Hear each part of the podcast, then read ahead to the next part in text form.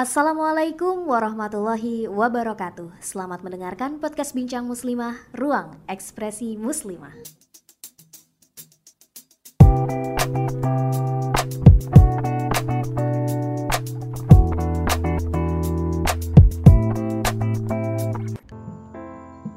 Assalamualaikum warahmatullahi wabarakatuh. Uh, halo sahabat Bincang Muslimah, kembali lagi dengan saya Unaisa Rahma di podcast Bincangku Bincangmu. Kali ini kita kedatangan narasumber uh, ada Zakia Syarifuddin yang baru aja nikah kemarin. halo Zakia, apa kabar? Halo Kak Uni, baik Alhamdulillah. Kak Uni sehat juga ya? Alhamdulillah aku juga sehat. Nah, Zakia ini sekarang sedang menempuh pendidikan uh, strata 2-nya di Fakultas Kedokteran uh, UI Universitas Indonesia jurusan biomedis. Nah, kebetulan Zakia ini dulu uh, juga merupakan adik kelas saya di Darul Sunnah. Iya, bukannya. Oh, gitu ya. Males banget. uh, selain ya, benar. benar Oke, okay, selain sibuk uh, belajar, Zakia ini juga masih mengajar loh teman-teman di uh, Madrasah Darussunnah ngajar biologi sambil juga sekali bisa dilihat di uh, islami.com. Ada video Zakia ya? Kalau nggak salah ya? Hah? Ada, ada, ada tapi ada doang. Ada doang tapi maksudnya apa nih? Boleh dong sekalian dipromosiin biar sahabat bincang muslimah ngeliat Zakia. Oh, ya boleh, tapi boleh juga lah ini kayak kalau video kan nggak banyak, mungkin hmm. tulisan yang udah lumayan ya itu hmm. lihat. Kalau video hmm, sedikit gitu maksudnya. Kalau untuk dilihat mungkin bisa lebih ke tulisan gitu. Asiknya subhanallah banget sih. Ya Allah udah video, nulis juga. Kalau nggak salah di podcast uh, islami.co juga Zakia ngisi ya? Iya kak, benar tapi karena memang sekarang kan aku ini ya lebih banyak kuliah sama so sibuk. terus terus. Jadi aku ini kurang efek eh, bukan apa ya kurang produktif. Kurang produktif buat uh, nulis gitu. Oke okay, karena sekarang lagi fokus belajar ya.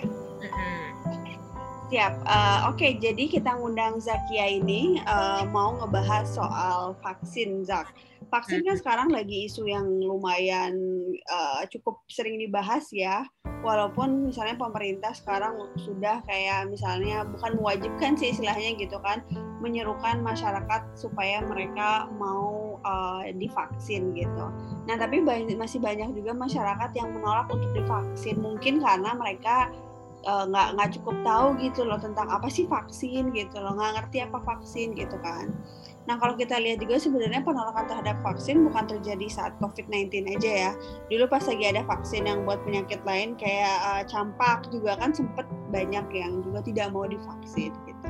Makanya sekarang kita mengundang Zakia untuk membahas soal vaksin. Oke, apa sih Zak yang dimaksud dengan vaksin itu? Jadi gini Kak Uni, uh, sebenarnya kan aku bukan ahlinya gitu ya tentang vaksin.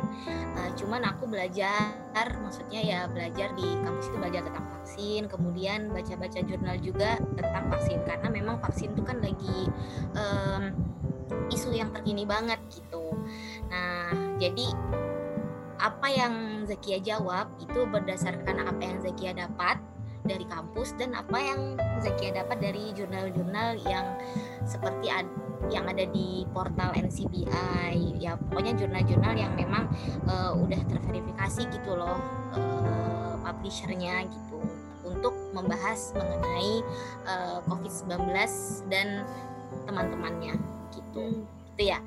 Nah oke okay, jadi vaksin itu sebenarnya adalah uh, macam-macam isinya. Jadi isinya itu bisa virus itu yang dilemahkan atau virus yang diinaktivasi atau bagian komponen dari virus itu. Misalkan komponen virus itu kan ada materi genetik, kemudian ada apa ya? protein yang namanya kapsid. Jadi protein itu tuh protein yang menyelubungi materi genetik gitu, yang mempackaging mengemas materi genetiknya si virus. Terus uh, ada juga eh, bagian-bagian seperti uh, mem membran yang menyelubungi juga sih sebenarnya.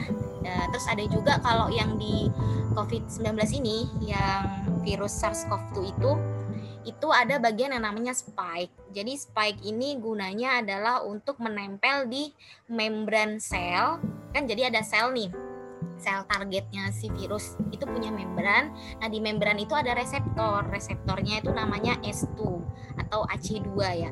Nah, reseptor itu spesifik dengan uh, SARS-CoV-2 gitu. Jadi ketika seseorang terinfeksi virus COVID uh, virus SARS-CoV-2 itu nanti dia ini uh, virusnya itu langsung mentargetkan sel yang mengekspresikan reseptor S2 itu tadi gitu.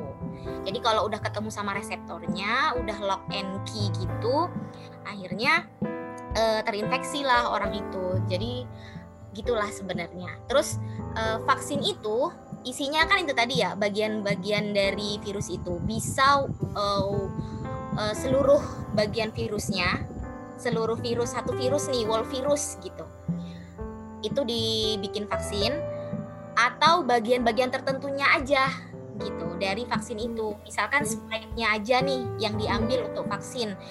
Uh, gitulah. Atau mRNA-nya aja atau materi genetiknya dari vaksin itu aja yang eh dari virus itu aja yang mau dibikin vaksin gitu. Terus nanti untuk masalah prosedur pembikin apa, apa pembikinan apa pembuatan. Pembuatan. Vaksin itu ya beda-beda juga. Tapi uh, beda-beda karena itu nanti menyangkut ke banyaknya jenis vaksin gitu loh. Gitu. Oh jadi vaksin itu sebenarnya macam-macam ya? Iya macam-macam. Sumbernya karena, gitu. Uh -uh, karena uh, apa ya itu juga nanti berhubungan sama uh, ini apa efikasinya gitu. Efikasi dari kerja si efikasi sih iya efikasi. Apa sih Iya efikasi benar, tapi apa gitu maksudnya takutnya teman-teman bincang muslimah nggak paham uh, apa ya? kerja deh keefektifan keefektif keefektifan kerjanya si vaksin untuk uh, merespon sel imun. Jadi prinsipnya dalam vaksin ini adalah kita memasukkan virus COVID-19 itu secara sengaja ke orang untuk merespon sel imun orang itu sehingga sel imunnya nanti bisa menghasilkan antibodi yang spesifik dengan virus SARS-CoV-2. Jadi ketika seseorang yang sudah divaksin dan dia sudah menghasilkan antibodi yang spesifik, terus habis itu nanti suatu saat dia terpapar SARS-CoV-2 yang beneran gitu loh, terpapar kan kita nggak tahu ya uh, maksudnya kapan virus itu tuh menginfeksi tubuh kita ya waktu bilang dari ya. Maksudnya kan kita nggak tahu gitu. Nah jadi ketika kita sudah divaksin kemudian kita sudah menghasilkan antibodi yang spesifik dan ternyata uh, biidnillah uh, terinfeksi virusnya beneran itu kita udah punya uh, tamengnya gitu loh. Udah punya tamengnya. Jadi itu bisa mereduksi uh, simptom dari apa ya simptom gejala gejala dari gejala yang dihasilkan dari virus itu gitu. Oh gitu. Eh ya ya oke paham paham paham. Nah tapi kan pasti ada muncul pertanyaan tuh. Tadi kan kamu bilang bahwa vaksin itu sendiri merupakan misalnya diambil dari uh, virus yang sengaja dimatikan atau bagian dari vaksin dari virus itu sendiri kan. Nah terus untuk yang kasus COVID ini kan berarti kalau si virus yang udah dilemahkan sengaja dimasukkan itu emang nggak bahaya ya? Kalau yang dilemahkan itu bisa bahaya, risknya lebih tinggi. Tapi kalau yang diinaktivasi itu enggak. Yang sudah diinaktivasi itu enggak. Apalagi yang cuman bagian e, tertentunya gitu bagian atau spike-nya. Yang yang sering sih spike karena spike ini fungsinya sangat krusial karena dia selain bisa memfasilitasi uh, penempelan virus itu ke reseptor membran sel itu juga bisa memfasilitasi untuk fusi atau uh, masuknya materi genetik ke membran sel itu eh ke membran sel ke sel itu gitu. Jadi memfasilitasi nempel ke membran juga memfasilitasi materi genetiknya untuk masuk ke sel kan yang masuk ke sel ini kita jadi kayak kuliah ya. Jadi yang masuk ke Iya. sel itu kan Ya, Bu, materi yang masuk ke sel itu kan materi genetik virus aja gitu loh. Yang paling penting itu kan materi genetiknya. Jadi kalau materi genetiknya udah masuk ke sel, itu selnya itu eh, kayak rumah yang memfasilitasi dia untuk eh, lebih banyak bereproduksi gitu. Jadi virusnya nanti memperbanyak diri dan akhirnya merusak sel, sel itu gitu. Ah, jadi gimana? Jadi tetap aman aja ya kalau udah diinaktivasi mah ya? Ah, ya ris risikonya lebih rendah karena nanti kalau yang pakai eh, inaktivasi biasanya dia pakai ajuvan ajuvan itu kayak eh, gunanya eh, apa ya buat meningkatkan kerja vaksin meningkatkan kerja vaksin itu namanya ajuvan kalau yang eh, jenis yang dietenuasi atau yang dilemahkan virusnya biasanya nggak pakai ajuvan gitu Oh gitu. Oke, tadi kan kamu bilang bahwa misalnya tadi vaksin itu penting karena nanti akan membuat semacam uh, sistem imun, membuat apa ya, imunitas Body. yang spesifik tadi itu Ya, kan, lebih spesifik yang lebih spesifik. Uh, berarti uh, vaksin ini, jadi cuma vaksin aja nih yang bisa menyembuhkan virus COVID-19. Apa gimana jawabannya? kalau menyembuhkan sih enggak karena kalau kita lihat kembali ke prinsipnya tadi ketika kita divaksin berarti kita memasukkan virus itu secara sengaja kemudian eh, menstimulasi sel imun untuk aktif dan menghasilkan antibodi. Ya kan? Berarti yang divaksin orang yang sebelum sakit dong gitu. Oh, sakit ya diobatin bukan divaksin gitu diobatin. Karena memang ketika dia sakit dia pasti menghasilkan antibodi spesifik. Cuman yang membedakan kenapa eh, apa ya sakit yang ditimbulkan setiap orang berbeda-beda itu juga kan masalah eh, ini kesehatan yang personalnya kan gitu. Jadi ketika orang itu punya eh, komorbid atau penyakit bawaan nah itu lebih riskan gitu loh lebih mempercepat untuk parah gitu oh, ngerti-ngerti. Oke, oke. Iya, Berarti jadi vaksin buat pencegahan ya berarti ya? ya ya lebih gitu gitu sih Mem- Berarti dikasih vaksin ini supaya mencegah si orang-orang ini nggak kena virus gitu ya? sebenarnya bukan nggak kena kalau kena mah kena aja gitu Oh tapi kan eh, kita nggak bisa menghalangi virus itu masuk ke tubuh kita hmm, makanya kan kita pakai masker kemudian cuci tangan. Itu kan eh, meng, apa preventingnya kan gitu ya? Ya mencegah ya. Aku lupa menghindari yang ada di pikiran aku preventing. Jadi mencegah. Mencegahnya kan dengan cuci tangan pakai masker jaga jarak kan gitu. Tapi kan kita tidak bisa menutup kemungkinan untuk vi- virus itu masuk ke tubuh kita gitu. Jadi kalau udah divaksin ya memungkinkan saja virus tetap masuk gitu. Bedanya adalah mereduksi timbulnya penyakitnya gitu. Karena ketika orang yang sudah divaksin, dia otomatis sudah punya antibodi spesifik kan. Nah, kalau udah punya antibodi spesifik berarti dia eh, lebih kuat gitu loh untuk menghadapi virus ketika emang virus itu masuk ke tubuh gitu. Tapi bukan menghalangi virus itu buat masuk ke tubuh. Kalau mau menghalangi virus masuk ke tubuh ya pakai masker dong, cuci tangan dong, jaga jarak dong gitu. Oh berarti ini bisa diambil kesimpulan dong walaupun kita udah divaksin kita tetap harus Iya harus. harus eh, apa tuh pakai masker dan cuci tangan dan jaga jarak ya. Iya, dan orang yang udah pernah kena COVID beneran uh, secara alami gitu ya, itu juga hmm, apa ya? Bukan berarti dia, oh aku udah punya antibodi spesifik nih, aku kan udah pernah punya oh ini sakit COVID, jadi nggak apa-apa lah aku nggak pakai masker ke mana-mana itu juga salah gitu. Oh gitu, I see, I see. Oke. Oke, Zak nih terkait tadi kan kita bahas tentang virus ya. Terus kata kamu juga tadi sumber virus kan banyak jenisnya ya. Nah dalam konteks Indonesia sendiri kan misalnya Iya. banyak nih eh, masyarakat yang kayak meragukan salah satu brand Vaksin. nama gitu, nama nama vaksin gitu ya yang datang dari negara tertentu gitu. Menurut kamu kenapa sih bisa ada anggapan orang nggak percaya sama eh, vaksin tertentu gitu dan lebih percaya terhadap vaksin yang lain? Menurut aku karena media sih. Oh gitu. Tapi kan waktu itu aku lihat ada efikasinya misalnya cuma 60%, apa yang lain 90% gitu deh. Ya, cuman aku ketika menganalisis hal itu ya, itu kayaknya aku nggak menyalahkan media enggak. Cuman itu kayaknya memang eh, ya masyarakat mau dapat informasi dari mana sih kalau nggak dari media, ya kan? Hmm, hmm. Dari Nah, bincang muslim. Eh, Iya dong. Ini salah satu. Oh, terus terus. Ya jadi media itu uh, seperti menggiring opini untuk ini lebih baik daripada ini, ini lebih baik daripada itu gitu. Karena ketika uh, Zakia rujuk langsung ke jurnalnya, itu masalah uh, itu nggak beda jauh gitu loh kak. Oh ya, oh ya, iya, itu nggak beda jauh. Nah, yang Zakia tahu masalah uh, distribusi vaksin ke Indonesia ya, yang udah masuk itu adalah Sinovac. Iya.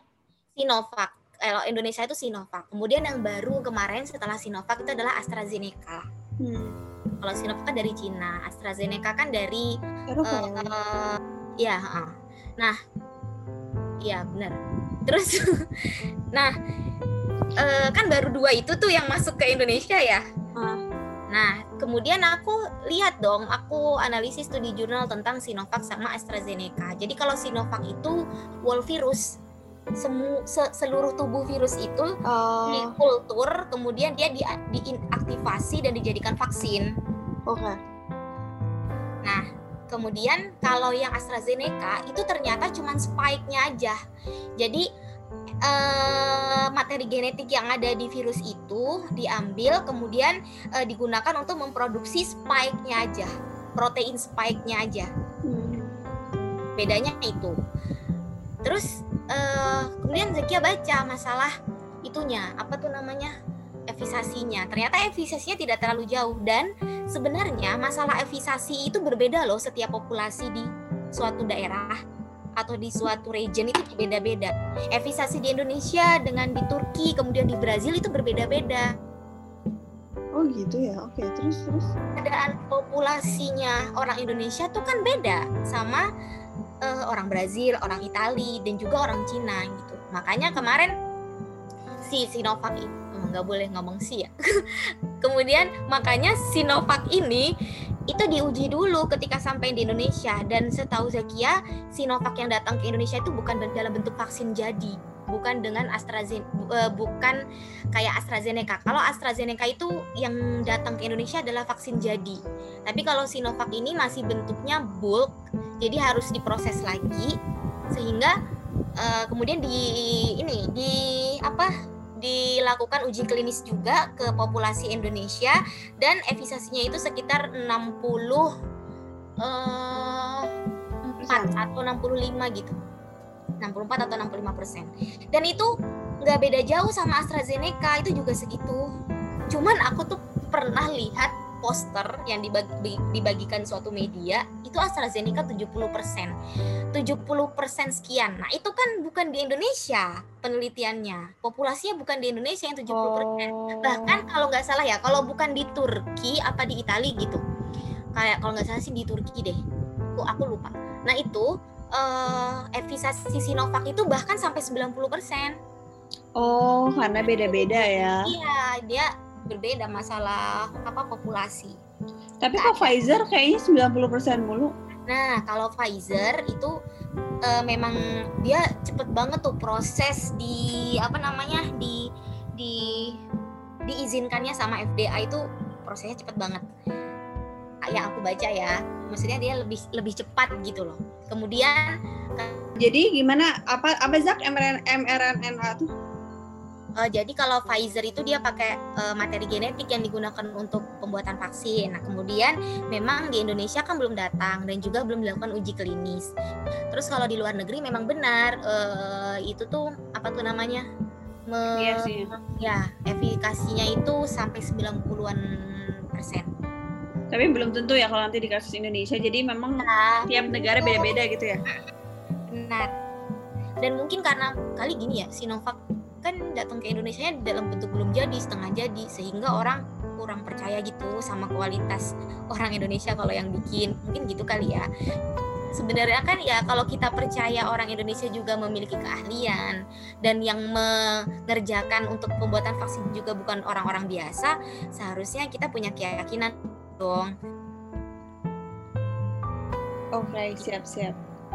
Terus gimana nih caranya biar masyarakat tahu bahwa oh ya nih, nih vaksinnya aman, nih vaksinnya nggak tahu deh ya kan tadi kan muncul muncul misalnya apa nggak nggak percaya terus gimana caranya supaya kita bisa tahu oh nih vaksinnya yang ini aman gitu uh, sebenarnya uh, harus yakin dulu.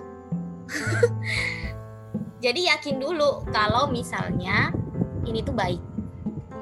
Karena uh, apa ya? Efek samping atau side effect yang ditimbulkan sama vaksin itu berbeda-beda untuk setiap orang. Keberhasilannya oh. juga berbeda-beda. Karena kondisi tubuh orang tuh semuanya nggak sama gitu. Pakai skincare aja nggak mungkin semuanya bisa mulus tiap orang. Beda-beda dong. Iyalah, iya sih. Iya nggak maksudnya gitu. Jadi memang kalau dalam dunia kedokteran itu eh, semakin ke ke sini itu semakin um, memperjuangkan untuk personal medicine. Jadi benar-benar uh, obat yang bisa ditargetkan secara personal gitu loh kak. Karena memang kondisi tubuh kondisi genetik genetis kondisi genetis setiap orang itu berbeda-beda gitu. Sehingga uh, pengobatannya itu juga berbeda-beda sama halnya dengan vaksin. Jadi untuk orang yang takut duh nanti gejalanya begini-begini efek sampingnya seperti ini seperti ini itu udah nggak apa-apa karena semuanya aman masih aman. Kecuali untuk orang-orang yang memang memiliki komorbid atau penyakit bawaan yang memang parah begitu. Dan penyakit bawaan itu masih sering kambuh gitu loh. Atau bahkan dia lagi sakit gitu. Lagi sakit komorbidnya tuh lagi kambuh gitu. Nah itu memang nggak boleh nggak boleh divaksin dulu gitu. Ya bayangin aja orang sakit eh dikasih covid. Gitu yeah, loh. yeah, yeah, yeah. tuh logikanya kan seperti itu. Jadi nggak uh, usah takut buat apa karena sangat-sangat lebih baik divaksin daripada tidak divaksin. Gitu ya? Iya, karena ini benar-benar bisa mereduksi penyakit, bukan mereduksi ketularan ya, penularan, tapi mereduksi untuk timbulnya penyakit. kalau kalau penularan kan ya kita hmm, kita nggak bisa mencegahnya tuh secara pasti gitu loh mama kalau penularan itu karena orang bekerja masih berinteraksi masih bekerja gitu kan masih ke mana-mana kadang masih ada yang nggak pakai masker gitu-gitu.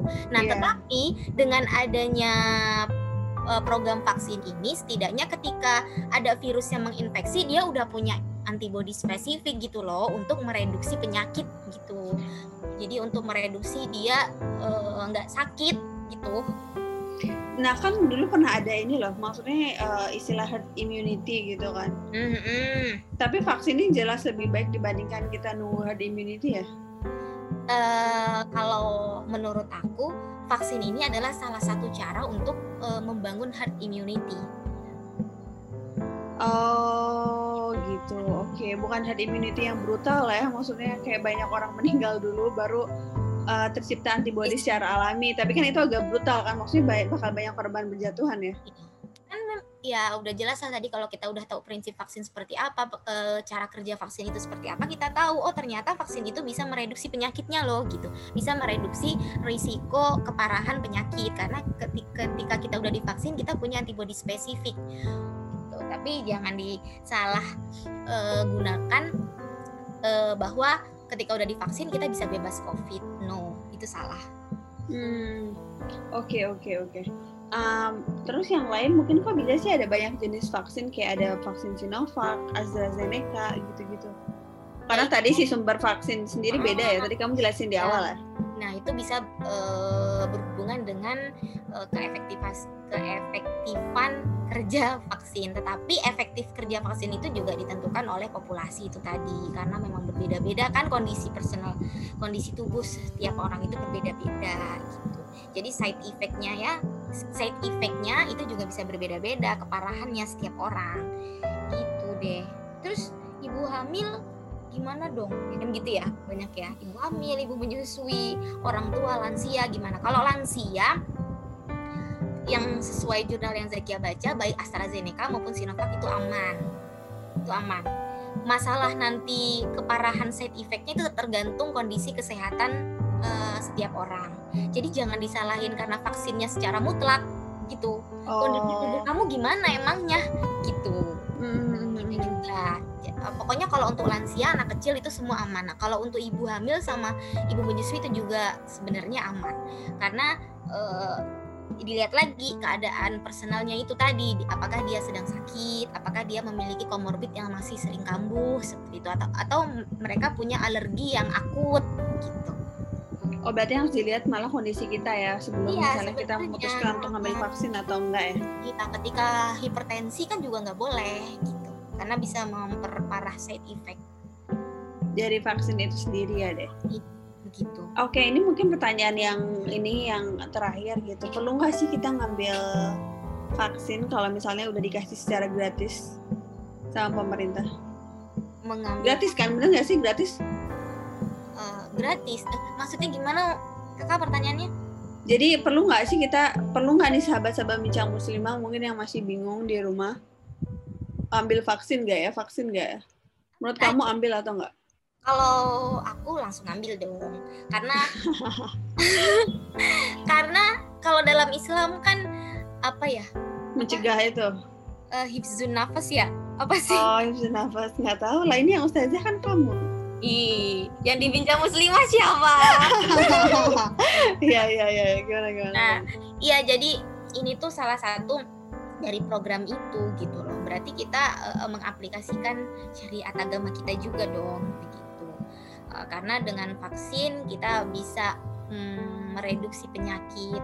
Kemudian sebenarnya juga cuma vaksin doang, seperti memakai masker, eh, cuci tangan, jaga jarak itu kan juga sudah merupakan suatu ibadah ya, ibadah gitu.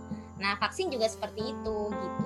Eh, nggak usah pusing mikirin side effectnya deh gitu karena itu sudah dihitung gitu loh sama orang yang Oh. vaksin itu sudah diperhitungkan sudah diperhitungkan seberapa besarnya kemudian nanti seperti apa karena menurut WHO efikasi itu untuk vaksin disebarkan itu adalah 50% Oke.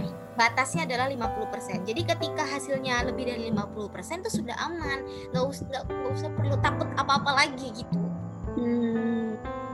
Oke oke berarti langsung aja segera vaksin ya karena itu Iya. bakal nyelamatin diri kamu dan juga orang lain ya berarti. Iya. Dan tetap pakai masker gitu-gitu deh. Iya pakai masker jaga jarak gitu ya. Nah, iyalah. Kalau batuk tetap beradab. Nanti batuk Bu Guru. di depan. Oke, tadi uh, bincang uh, kita terkait dengan vaksin. Uh, mungkin sahabat-sahabat bincang muslimah di rumah yang masih bingung tadi terkait vaksin, semoga obrolan dengan Zakia bisa membantu ya, mencerahkan sedikit gitu. Uh, apa sih yang dimaksud dengan vaksin? Terus kenapa sih kita harus percaya sama vaksin yang sekarang ini didistribusikan sama pemerintah gitu ya? Uh, mungkin Zakia ada kata-kata apa gitu sebelum kita menutup? Apa ya? Aku paling sulit nih bikin kata-kata. Ala bohong. Jago ngomong juga. Kan. Ya, jadi intinya eh, mari kita dukung program pemerintah begitu. Terus habis itu kita juga jaga kesehatan masing-masing. Dengan kita menjaga kesehatan, kita juga tidak merugikan orang lain gitu kan. Nah, kemudian untuk masalah vaksin ya nggak usah takut-takut lagi. Karena memang ketika kita mau divaksin kan kita pasti ditanya tuh keadaan kita. Hmm. ya penyakit nggak? Eh, tekanan darahnya lagi gimana nih? Kayak gitu-gitu kan. Jadi nggak usah takut. Dan yang paling penting itu yakin. Yakin sama yang menciptakan kita Gimana Ustazah? ya yakin bahwa bahwa segalanya itu adalah eh, udah udah Hmm. kehendak Allah gitu Hmm. Kita kembali juga ke Allah gitu. Ngapain harus pusing sih hidup gitu loh gitu. Jadi ketika udah apalagi udah gratis vaksin gitu kan why not? Udah vaksin aja gitu. Masalah side effect itu nggak usah di nggak usah dipikirin karena memang eh, udah ada ketentuan-ketentuannya. Kamu nggak boleh vaksin tuh ketika apa harus vaksin segera Hmm. ketika apa seperti itu. Jadi lebih baik vaksin daripada tidak divaksin Oke siap. Oke, makasih banget Zakia udah bergabung sama Bincang Muslimah ya untuk ngobrolin soal vaksin. Sama-sama kak, semoga bermanfaat dan kalau misalkan penjelasan Zaki ada yang salah ya mohon dikoreksi. Kita belajar bareng-bareng. Iya iya iya, tenang aja sih maksudnya ini pendapat Zakia. Jadi kita eh, berdasarkan kemampuan masing-masing aja kan mencoba untuk memberikan eh, sharing pengetahuan. Iya dan Iya. lebih ini juga sih maksudnya lebih kritis juga dalam eh, menerima berita ya. Eh, kita jangan langsung ambil mentah-mentah gitu deh. Iya iya benar. Jadi memang uh, kalau ada berita apalagi tentang hoax sekarang banyak banget ya terkait dengan vaksin dan COVID. Emang harus lebih hati-hati sih. Ya kadang aku juga kasihan sih sama vaksin kenapa disalahin terus gitu ya. kenapa dilihat, apa dilihat sebelah mata gitu ya ampun. Iya sih benar sih. Oke. Okay. Jelek. Hmm? Apa? Ya kayak ah ini vaksinnya jelek nih aku nggak mau divaksin. Padahal kita sebagai masyarakat juga nggak bisa milih gitu loh mau vaksin apa. Iya benar ya. Nanti juga kalau dikasih yang berbayar juga protes gitu. Protes iya. Ya ampun. Benar-benar. Oke teman-teman bincang muslimah sampai di situ sekarang obrolan kita di bincangku bincangmu jumpa lagi dengan saya di segmen dan tema yang berbeda. Terima kasih. Assalamualaikum warahmatullahi wabarakatuh. Selamat mendengarkan episode selanjutnya dan terima kasih kamu sudah mendengarkan podcast Bincang Muslimah. Wassalamualaikum warahmatullahi wabarakatuh.